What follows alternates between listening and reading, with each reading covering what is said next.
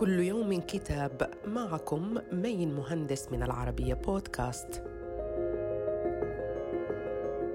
كتابنا اليوم التانكي للكاتبة العراقية عالية ممدوح. رواية تعالج فيها الكاتبة علاقة الإنسان بالمكان المسلوب.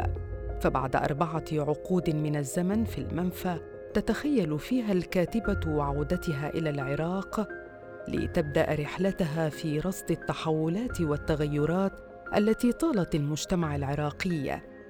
متخذة من شارع التانكي وسكانه نموذجا تعكس من خلاله قصة البلد متخذة الحروب خلفية للسرد الروائي أو إشارات عابرة هنا أو هناك. الأمر الذي خفف من مأساوية الأحداث لأنها أرادت التنويه بالمصائب والمحن الكبيرة التي مر بها العراق خلال قرن من الزمان.